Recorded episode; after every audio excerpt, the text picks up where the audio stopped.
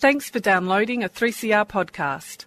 3CR is an independent community radio station based in Melbourne, Australia. We need your financial support to keep going. Go to www.3cr.org.au for more information and to donate online. Now stay tuned for your 3CR podcast.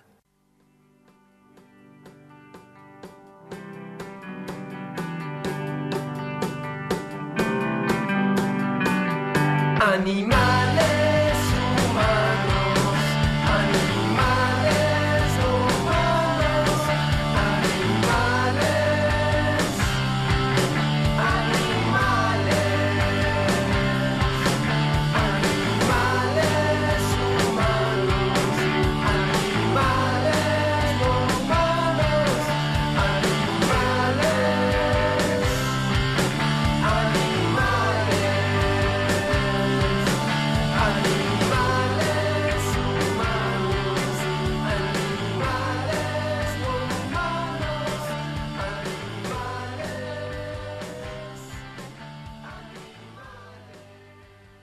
Welcome to Freedom of Species.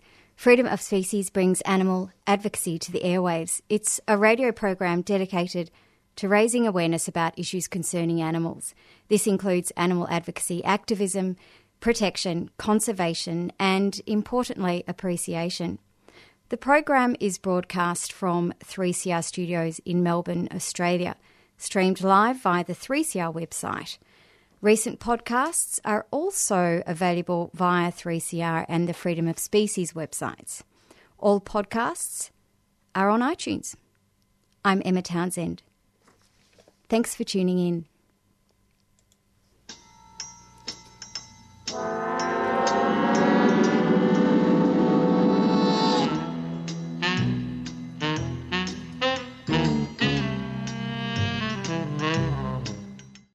Well, I couldn't help but play a little bit of the Pink Panther anthem.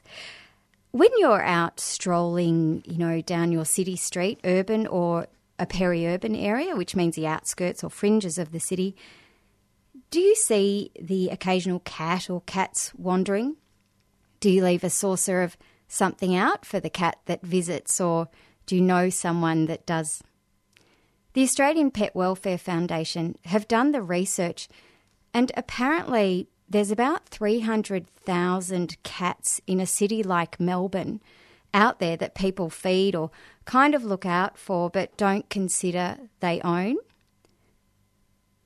At the same time, everyone seems to agree that the population of cats in these environments need to be reduced. Some councils have taken such actions as introducing penalties for feeding cats. Uh, councils trap and kill stray, feral, unowned cats. And boy, you, you can't turn the internet on these days without noticing the increase of cat rescue and adoption organisations who do an incredible job. Yet, none of this is having a desired positive impact on decreasing unowned cat populations in our urban environments, which, which is the nut of the problem. The current trap and kill management control is not reducing these numbers. What it is doing is producing a lot of dead cats and making the sometimes daily work of vet nurses, vets, animal rescue volunteer agencies intolerable at times. And it's not, although many of us would like to believe, really helping to protect our wildlife. The Australian Pet Welfare Foundation has been busy compiling research and evidence which can't be ignored and presents us with a fork in the road. If we want to bring these populations down, and we're really serious about it, through the current trap and kill program, we're going to have to spend $100 million, 30% of our GDP, in the first year and a half, let alone create further bucket loads of misery for people having to deal with this issue and the cruelty for the cats. Alternatively, adopting trap, neuter, return, and cat diversion programs, which have been shown to do the job of reducing these stray cat populations effectively, for mountain loads cheaper. I spoke with Jacquie Rand, the founder of the Australian Pet Welfare Foundation, earlier this week. You've got quite a few titles to your name, being an emeritus professor, which means you've, you've done a lot of stuff and you've resigned from those positions. Can you give us a rundown of your background? Well, I'm a veterinarian. I graduated in 1975 and I worked in private practice for about eight years and then I went to Canada and did a doctorate and also my specialty training, a residency program in small animal internal medicine. That was then followed by a three year stint at the University of Zurich in Switzerland and then I came back to Australia and I was with the University of Queensland for, for 25 years and then retired from there about two years ago to head up the Australian Pet Welfare Foundation because I wanted to make a bigger difference in saving lives. Can you tell us more about the Australian Pet Welfare Foundation? Yes, Emma, um, with pleasure. The Australian Pet Welfare Foundation is unique in Australia. We're a research, advocacy, and education organisation. And our mission is to improve the health and welfare of companion animals to benefit pets and people. And we do that by creating knowledge through research and sharing that knowledge with the community, with shelters and pounds, state and local governments to create change to save lives. So we're about saving pets and we save people's lives too, because importantly, killing animals impairs the mental health of shelter and pound workers. The discourse around cats at the moment is literally all over the place. They are being demonised at the same time they are adored. Uh, they, they are pest, they are pet, they are stray, they are feral. Uh, there, there are ecologists calling for an Australian wildcat to be given their citizenship, but at the same time, we are waging a huge war on cats nationally. Which cat populations are we talking about today, Jacquie? Well, I think uh, actually the definitions recommended in the recent RSPCA report on identifying best practice in domestic cat management in Australia are the best ones to use, and they're supported by the major welfare groups, including uh, the Australian Pet Welfare Foundation. So, under that classification, Emma, we've got two groups of cats. We've got domestic cats and non domestic cats. And I'll talk about the non domestic cats first. These are feral cats, and although they're the same species as domestic cats, they're quite distinct in many ways. They've got no relationship or dependence on humans. And as a practical guide, non domestic or feral cats are found at least three to five kilometres from the nearest habitation. And uh, today we're not going to talk more about non domestic or feral cats because I believe their management needs to be with scientists to recommend what are the most effective ways to protect native and endangered species. And those strategies are likely to be location and species dependent. And the second group of cats, which is my focus today, are the domestic cats. And these cats get some food and shelter from humans. And we recognise three broad subgroups, although cats can move between those. And that's owned cats, semi owned cats, and unowned cats. And they're usually found within three kilometres, in fact, within about 500 metres of houses and shops and other habitation. So, uh, for owned cats, obviously, a uh, specific person perceives that they're the owner, and those cats depend directly on humans. They're usually sociable, although if you're a cat owner, you know that uh, the sociability can vary quite a bit and depends on who's visiting at the time. then we've got semi-owned cats, which is a really interesting group. These are fed by people and provided sometimes other care, but they don't consider themselves the owner. Again, these cats can be very socialised or they can be rather aloof. And then we've got the unowned group.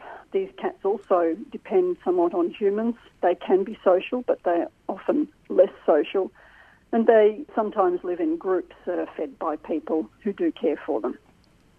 How prolific are these situations whereby people do not perceive they own these cats as it currently stands, but they still feed or leave a bowl of something out for them? Do we know these statistics?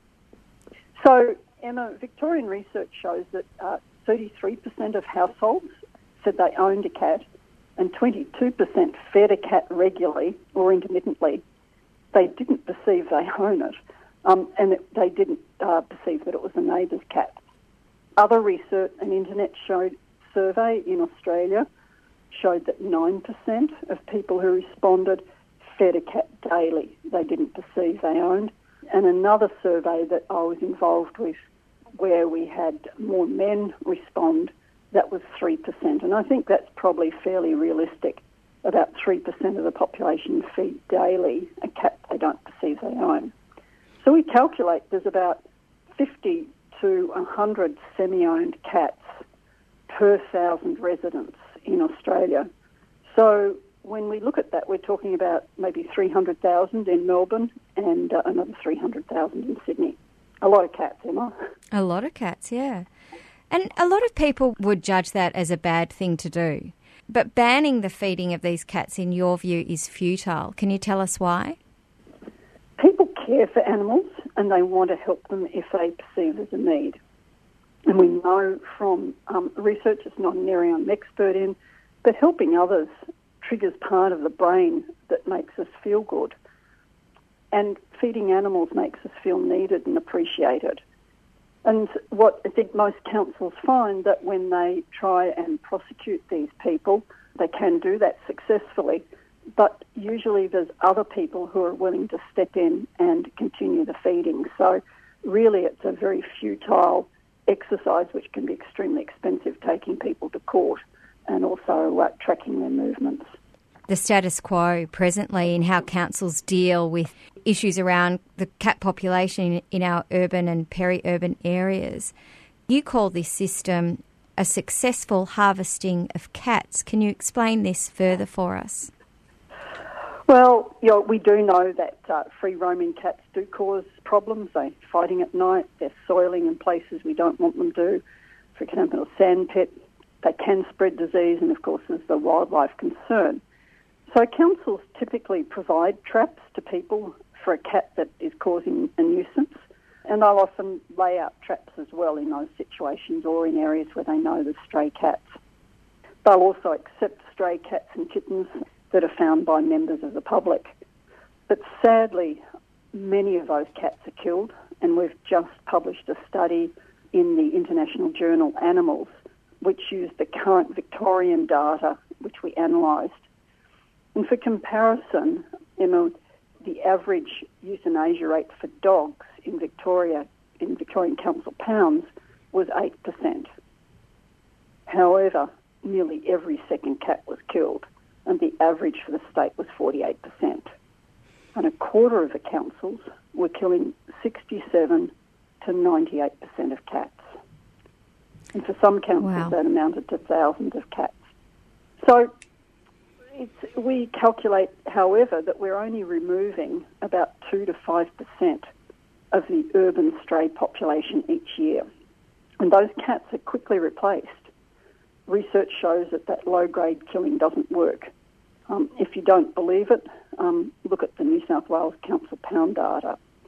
And uh, when we looked at the data for the last seven years, uh, they've killed 107,000 cats. Has it made any difference to the intake? No. Seven years ago it was about 24,000, still 24,000. So effectively, we're sustainably harvesting cats and kittens and ensuring there'll be a population next year out there to uh, uh, trap and kill as well. 3CR, radio that's independent, progressive, and making a difference. So, replacing um, existing euthanasia as it stands, which actually happens with more adoptions, is not on its own feasible. Can you comment on that? You know, Emma, there's just simply not enough homes, and it's not always easy to adopt some of those less socialised cats. They take too long and too many resources for for shelters and councils to socialise them and then to adopt them. And there's not enough homes for adoptable cats. So um, that's the issue. We all agree that the that a reduction of cat population in our environments is, is the outcome we want here. And a big reason behind that is that we believe they are killing our wildlife. Can you untangle this for us in relation to what research has found out? Emma, clearly cats kill wildlife, and it's a very emotive issue for many people. However, it's not clear in urban areas, in our cities and towns, where the domestic cats are living, in fact, what impact they actually have on the population as a whole of native birds and other animals such as mammals and reptiles. And it's certainly an area which needs more good quality research. But if you actually look at the studies that measure the association between cat density and the density and diversity of mammals, there are very few which actually show a negative effect of cats. However, habitat destruction and density of housing and distance from bushland and the size of that remnant bushland profoundly affects the diversity and density of our native species. And the reason probably why cats may not be having the same profound effect as in some remote and semi-arid areas of Australia is that cats prey in urban areas largely on introduced rodents, and we're in the process of publishing a study which shows that pet cats kill overwhelmingly mice, followed by rats, and then small lizards and common birds such as miners. And we know that rats have a negative effect on the bird population. They raid birds' nests and uh, kill the eggs or take the eggs. And interestingly, in that study, we also asked um, people about their the hunting habits of their dogs. And it was interesting that of dogs and cats that hunt and caught prey, more dogs caught native wildlife than cats. And they tended to be the larger animals such as possums and blue-tongued lizards, whereas the cats caught little skinks and, and geckos.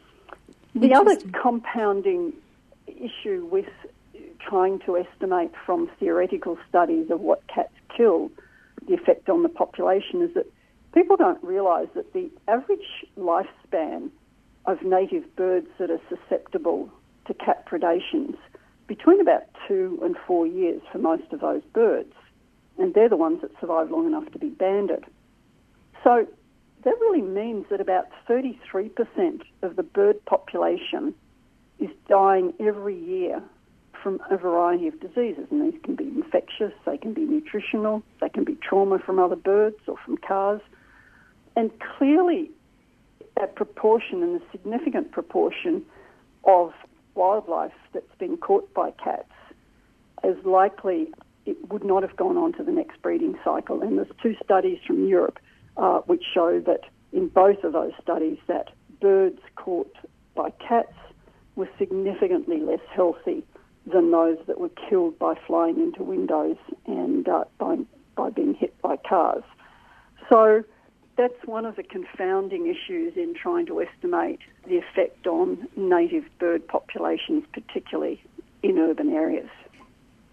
If we are serious about effectively reducing the urban stray cat population through killing, which is basically what we've adopted, how many need to be killed and at what cost? I'm referring to the Miller, I think. Um, Yeah, Yeah. The, you, the, the best paper is that Miller modelling study, and they showed that you need to kill 30 to 50% of the cat population every six months for at least 10 years. And just to give you a perspective on that, as I mentioned, we estimate there's about 300,000 stray cats in Melbourne and a similar number in Sydney. So we'd have to kill about 200,000 in the first year alone, which would cost about $100 million. And so, you know, clearly that's uh, not feasible and it's about 15 to 20 times more than being currently killed now. And in fact, it's been shown that uh, lower levels of killing doesn't work. And a Tasmania study showed that when they only killed 30% a year, it increased cat numbers by two to three times. and those numbers subsided to the original levels once they stopped killing. And that's because you get migration into the area and increased survival of juveniles. You are on 3CR 855 AM, the Freedom of Species show, Animal Advocacy on the airwaves. And we're listening to a chat I had earlier in the week with Jacquie Rand, the founder of the Australian Pet Welfare Foundation. And they've compiled a lot of research which really challenges the way that we deal with our stray cat populations in many ways. It's also quite enlightening to just to be reminded of how much the human human activities are also responsible for you know a lot of this fragmentation and the decline in native species when it comes to clearing land on the outskirts of the cities and you know building and you know that's pretty obvious. Anyway i think we should take a little break. I'm going to play a song called alley cats by hot chip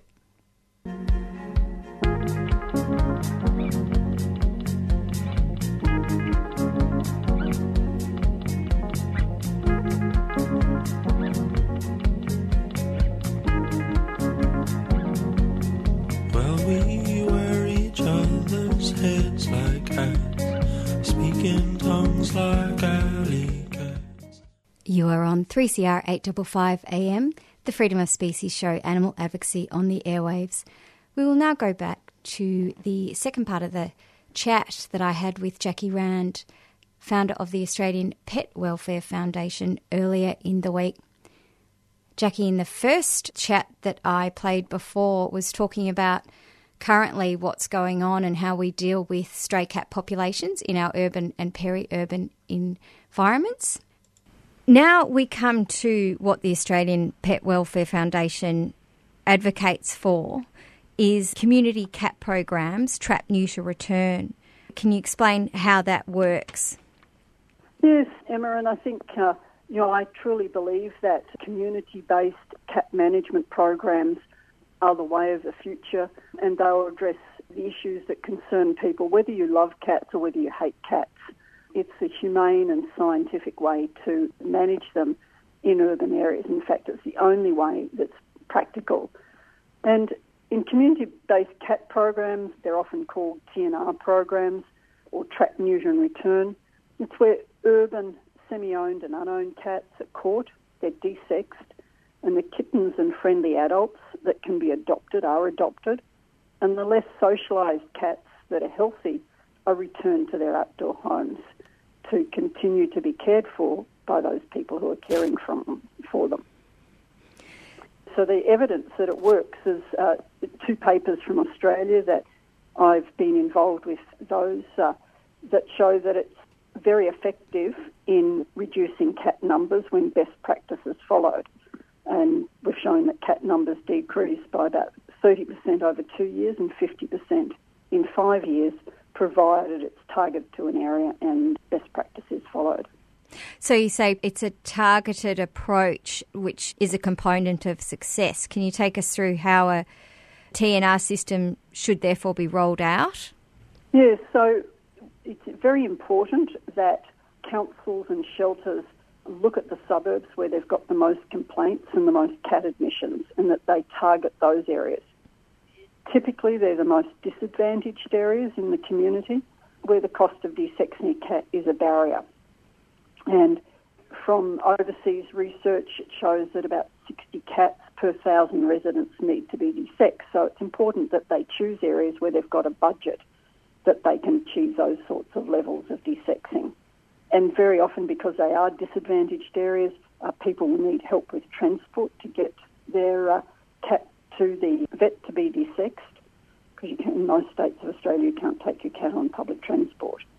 But it's been shown if you provide free and low cost desexing, you can dramatically decrease the number of cats coming into the shelter and the cats on the ground. So, for example, a Florida study where they desexed 60 cats per thousand residents, which was estimated to comprise about, in that area, half the stray cat population.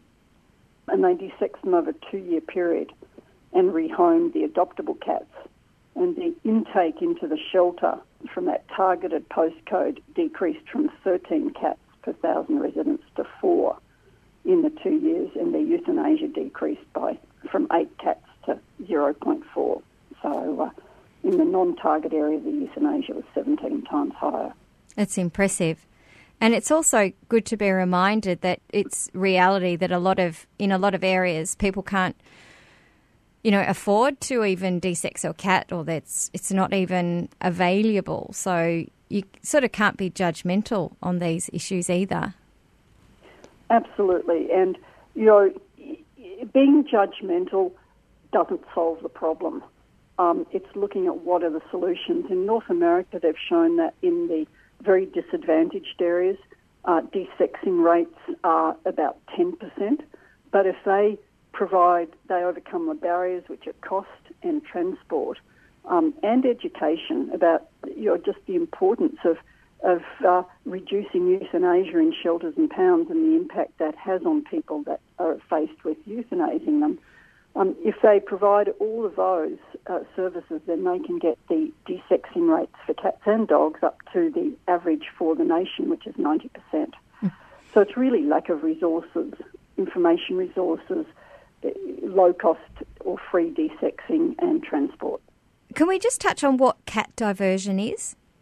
Yes, cat diversion is where cats that are being brought in by members of the public that are stray cats and they're difficult to adopt, and those cats have no identification. So they would be targeted to be euthanized. And if the cats are healthy, which most of them are, they're desexed and they're returned to where they were found. And this is based on research, including some work that we published that showed that most lost cats are usually close to home, and, and 75% are within 500 metres, and in fact, half of them are within 100 metres of their house. So if they're in good condition, they can be returned because they've got a home there, someone is caring for them, and it dramatically reduces euthanasia in the shelter. With community cat programs, people think, oh, you're just returning the cat out there. That's mean. I mean, is that a health risk for them to be living out there? Can you comment on that? Yeah, Emma, the research now shows that free living cats, and particularly ones that are being cared for, but even those that are in what they call unmanaged colonies, have the same welfare as pet cats. So, based on welfare scores, there's no difference. And in fact, some of our research showed that the cats in colonies that were being managed with TNR, they were managed colonies, lived as long as uh, pet cats. So, and there's other research that shows that as well. So, and when you look at disease incidents amongst urban stray cats, they're not significantly less healthy than owned and pet cats. You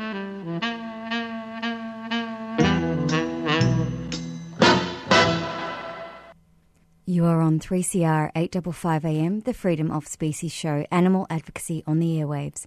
We're speaking with Jacquie Rand from the Australian Pet Welfare Foundation, which advocates for community cat programs, which includes trap, neuter, return, and cat diversion.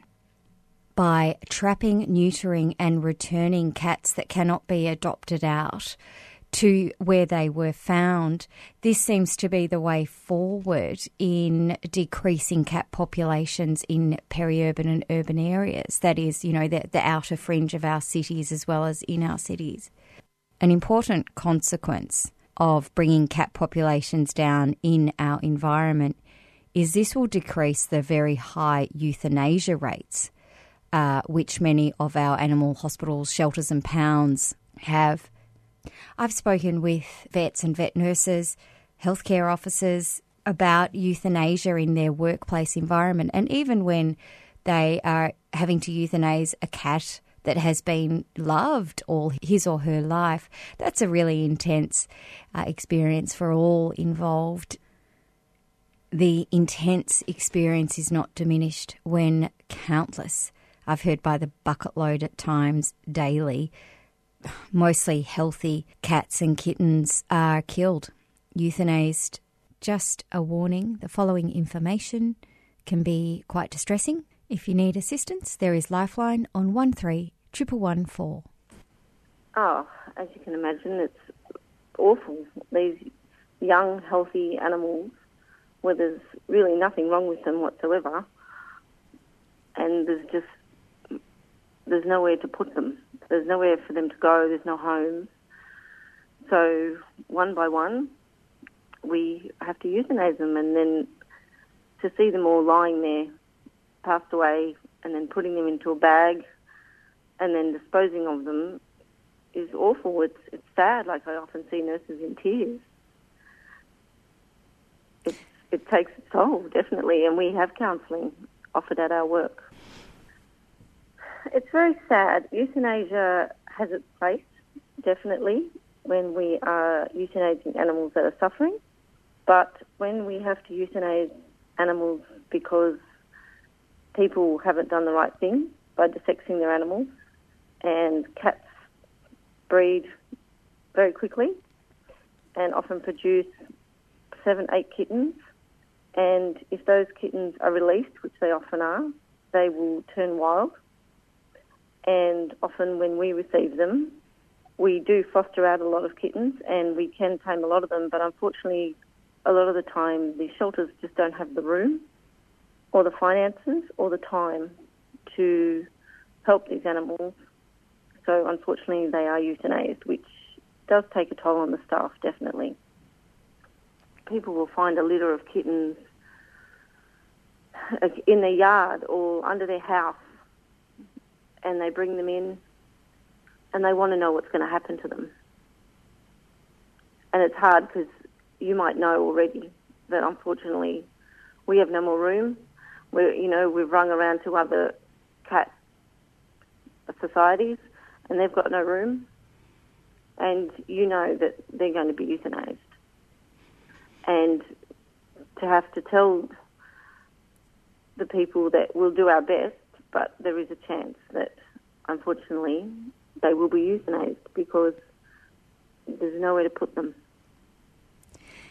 Is this a weekly? And that's the only reason we're euthanizing them, which is just horrible because those kittens have done nothing wrong. Is this like a weekly event? Um, in kitten season, yes. It's daily. I, often I, you know, see a vet or a nurse say, can someone else do this euthanasia? I've already done five today. In these days of increasing mental health awareness, the implications and the improvements that need to be made for those that work in the fields of animal health and people don't realise uh, the intensity of euthanizing so many individual lives, you know, every week, let alone every day. It uh, has a very serious toll on these people. Can you comment on that for us more? Yes, Emma, and I think, you know, that's the tragic side that is rarely spoken about. And yet we've demonised cats in Australia, but no one's talking about whether killing that cat will actually damage someone. And what we do know from Australian research that many of the people directly involved with euthanasia of animals that develop a form of post-traumatic stress and uh, it leads to mental health problems and it increases the risk of suicide. And uh, I was talking to a ex uh, shelter vet, and what she said to me was, "I've seen so many people's lives damaged by having to kill a never-ending stream of kittens and cats." And another person who was not directly involved with killing, she was involved with cleaning cages, and she said that whenever she saw the, the cat, the dead cat's been taken out to the freezer, she used to go out to the parking lot and vomit. And the sad thing is that, in fact, what's been shown now in North America is that the suicide rate for the animal rescue sector has now reached number one spot along with policemen and firemen. So killing animals damages people's lives and sometimes dramatically and seriously. Yeah, that's wow. Yep. If anyone has found that information has triggered very uncomfortable feelings and is too distressing, please contact Lifeline on one three triple one four. I'm just wondering with the the larger animal welfare organisations, uh, RSPCA and Australian Veterinary Association. I wonder if you'd like to comment on why they're still hesitant to support uh, trap neuter return programs and, and why you think this is so. Actually, the RSPCA in their recent report, which was titled in Identifying Best Practice in Domestic Cat Management in Australia, are recommending that research be conducted in urban areas of Australia to determine where it's most effective. And what they do say is that killing doesn't work. And uh, we know that.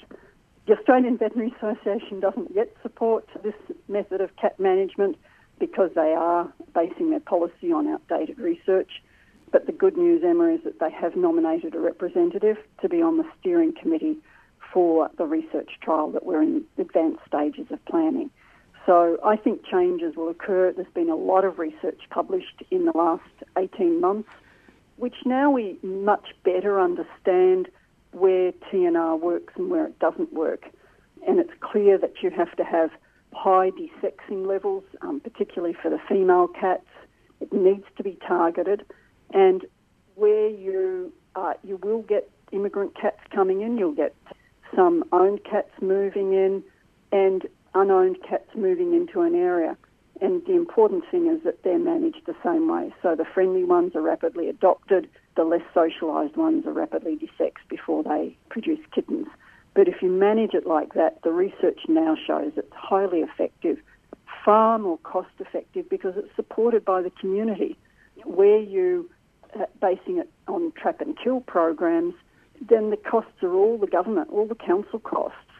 And in fact, notably, there's not been a single study published from a Western country that shows that a large uh, scale trap and kill, even on a postcode level, has been successful because the community won't support it. So we can keep doing what we're doing, which is nothing, and we'll have the same number of cats and the same complaints next year and the same number of euthanasias and people being damaged, or we can accept what science is telling us and implement humane and scientific management of cats in urban areas. Jacquie, a big part of it then is in these areas, you've actually got the community of people involved as well. So you're reliant with TNR for people to be involved. What can we do as individuals to encourage or support these programs in, in our areas? Yeah, firstly, I think it's important that there's transparency in councils in the number of cats they're taking in and the outcomes they're achieving for them. And I think many people would be shocked to find out how many are being killed in their council area. They'd also be shocked to know that if the mother cat is deemed feral based on behaviour in a trap cage, and we know that pet cats will respond with more feral behaviours than stray cats, and they're often killed that same day in the trap cage. High numbers will be killed, and the kittens are often deemed feral as well and killed even if they could be adopted. So I think transparency, and Victoria is the only state where most of the councils provide their data on income coming animals that are coming into their council area, into their pound or to the shelters, and what the outcomes are. No other state you can find that. And, uh, so I do think that uh, transparency will help to drive change. But then we need to clearly invest in uh, desexing programs that are targeted to areas of high intake and euthanasia, of owned, semi-owned and unowned cats. And we need to also have programs that will encourage semi-owners to consider taking ownership and having the cat desexed and microchipped with their name as the primary carer on the database. And research shows that although there's a cost of implementation of these desexing programs, with time it saves lots of money. And in fact, more resources can be then devoted to dogs, which also increases the live release rate for dogs in shelters. So it's cost effective. And we actually have a transformational project that I believe will revolutionise cat management in urban areas by showing that on a suburb basis, on a um, postcode basis, where it's targeted to areas of issues with cats, that we can get effective cat control and the communities behind it. So they'll provide a lot of the labour, needs to be managed, obviously, and best practice followed. So if anyone's interested in that study, they can contact us. We believe that it's the key to getting Australia to zero euthanasia of healthy and treatable cats in our shelters and pounds.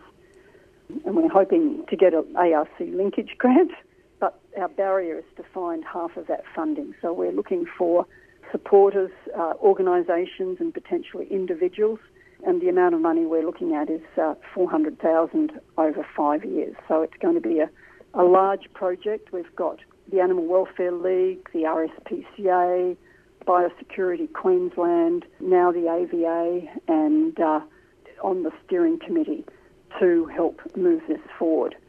So, and we've got Green Cross as well, have just joined in this. So, we're looking to find organisations, about six to eight, that will each contribute about fifty to hundred thousand a year for this to to actually become reality. You would think Um, that the economic costs that you talk about there surely is probably less than what governments would be spending anyway in the next few years under the status quo system. Yes, I do believe it is. And obviously, in the first year or so, there is more of a cost of implementation.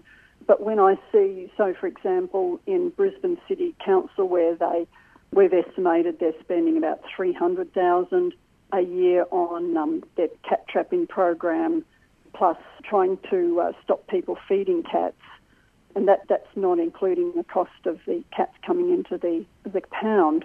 If they had spent three hundred thousand a year over the last five years, we would have very very low numbers of cats, very low numbers coming into the pound, and I think it would we would be protecting wildlife much better than what a, a trapping program has got the capacity to do. Thank you so much for the generosity of your time, Jacquie, and it's so much illuminating information. You're welcome, Emma. It's a delight to talk to you, and thank you very much for inviting me on your show.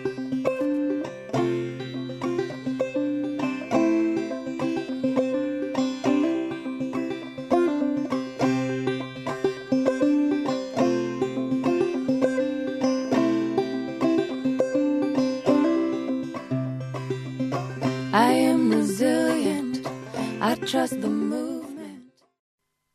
You are on 3CR 855 AM, the Freedom of Species show. And that was a, a little of a tune called Resilient by Appalachia Rising, which we played straight after the completion of our interview with Jacquie Rand from the Australian Pet Welfare Foundation. They have a heap of evidence around trap neuter return and cat diversion programs. So please visit their website, Australian Pet Welfare Foundation. There's a lot of information there. And please find out about your local pound and shelter. What what does your council do with the with the stray cats? Maybe you can get involved there somehow. Okay, we've got some news and a community service announcement. So I, I'm going to read from the Oscars Law actual Facebook page. We've all heard the news that new laws uh, started taking effect from Sunday, banning the sale of puppies and kittens in, in pet shops. It's actually phase one of legislation to smash the puppy farm business model. Puppy farm legislation is a state issue, and each state government is responsible for amending and introducing their own laws. So, unfortunately, it isn't possible to introduce a federal law to ban puppy factories and the sale of puppies and kittens in pet shops. Oscar's Law want it to happen in all states. They've been campaigning across the country heavily for years. The Victorian Labor government is the first state government to come to the table and support their campaign, but they're not finished yet. Oscar's Law are in a consultation process with the Labor government in Western Australia who are looking into implementing the same laws, which is great. They've also, Oscar's Law has also received a commitment from Labor in New South Wales. However, sadly, they are in opposition at the moment, and the Liberal government are not interested at all. Oscar's Law also said the Queensland Labor government are not interested in this legislation, but they'll continue to lobby them. Obviously, it is an election year, but Oscar's Law has been working with the Victorian Labor government since 2014 to get this implemented. The laws passed last year, and the only reason they took this long is because the Liberals and Nationals did all they could to block them, which is interesting. And they want to overturn these laws as well. So don't forget that bit of information when you're going to the polling booth this year or thinking about who to vote for, I guess. Pet stores can have rescues, rescue cats and dogs up for adoption. So that is part of the legislation. And they'll work with approved shelters and rescue groups to hold adoption days in store. And you can always check, you know, confirm with the group if it's to make sure it's legitimate. Uh, online sales. So it's important to remember that the pet store ban is only phase one of this legislation. This time next year, there's a pet exchange register which will be implemented and it will make it apparently impossible for puppy farmers to hide behind flashy websites and deceive consumers through sites like Gumtree, Trading Post, and Facebook. And how that will happen is that the pet exchange register means that anyone advertising a cat or a dog for sale, or anyone who is giving away a cat or dog, will be required to enrol on the register and obtain a source number, which will be linked to the microchip of that animal. Now, I did read the Australian Veterinary Association media release, which was actually the end of last year, but the AVA president, Dr. Paula Parker, commented in this media release that they are optimistic that the traceability of cats and dogs will be improved by the Pet Exchange Register. And they did further say the key now is for the government to commit to providing additional resources to ensure that the legislation will be enforced. So it's great though. I mean, the Pet Exchange Register and cap on breeding dogs, actually, the amount of female uh, breeding dogs that you can have are also part of the legislation. So this will help to combat backyard breeding whilst also smashing the puppy farming business model. So jump onto the Oscars Law Facebook page or website for more information because they they um, keep it updated there, which is great. Thank you, Oscars Law. Okay, to the community service announcement part of today's show. I've got one event today. The Sydney Fox and Dingo Rescue organisation. They're having a Foxmas in July. As we know, Christmas in July events are becoming very popular. They're having a Foxmas in July event at the Goulburn Club. So this is for Sydney siders. And um, they've unashamedly kind of blended into their ad here for the event lots of tricky little tongue twisters. So, anyway, here we go. For a fur-tastic three course feast to celebrate Foxmas in July, jump on their Facebook page, July 28th at the Goulburn Club in Sydney. There will be pawsome entertainment for the event. It will feature a variety of cool cats performing cabaret style acts throughout the night. Uh, dinner is nothing to be sniffed at and will consist of a sit down three course feast, all plant based. Sounds beautiful. Mm, yum they kind of go on to I'm losing myself. I haven't had my lunch and I'm just reading about the menu for the night. Yum, pumpkin tartlets and stuffed mushrooms, a seitan roast with stuffing, in inverted commas, beef Wellington, so a vegan beef Wellington, slow cooked roast veggies, and gravy, winter apple crumble, and hazelnut pudding to follow. Yum. That's enough to get on the plane and get there. So, all funds raised on that night will, an unforgettable night, mind you, they put, will go toward supporting Sydney Fox and Dingo in their 2018 fire evacuation plan, which will include a 24 bay animal transport caravan, which is fantastic because we all know when we hear about the tragedy of um, bushfires and evacuation plans, uh, more and more people are getting much more conscious that and uh, trying to also facilitate ways in which we can take our animals with us because they're loving members of the family. So that's great. Please support them. Sydney Fox and Dingo Rescue. All right, I better skedaddle because in psychedelia is coming up and sounds like a great one. They've got a sound therapist coming up. That's what I understand. Someone who's working with sound therapy and also Ash has been over in Warsaw, I think, at a nicotine conference. So that sounds all really interesting. So if you'd like to contact us, please do on info at freedomofspecies.org via Facebook or uh, the website. Uh, we'll be back next week. Adam Cardellini will be in the chair.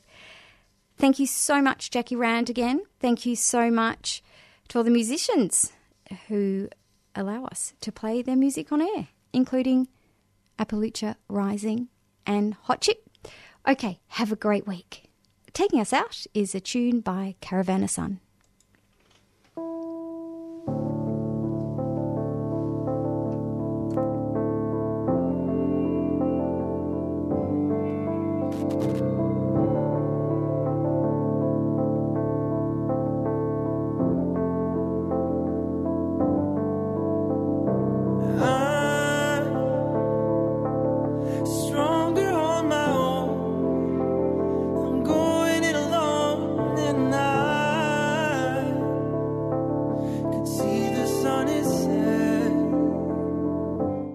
Been listening to a 3CR podcast produced in the studios of independent community radio station 3CR in Melbourne, Australia. For more information, go to allthews.3cr.org.au.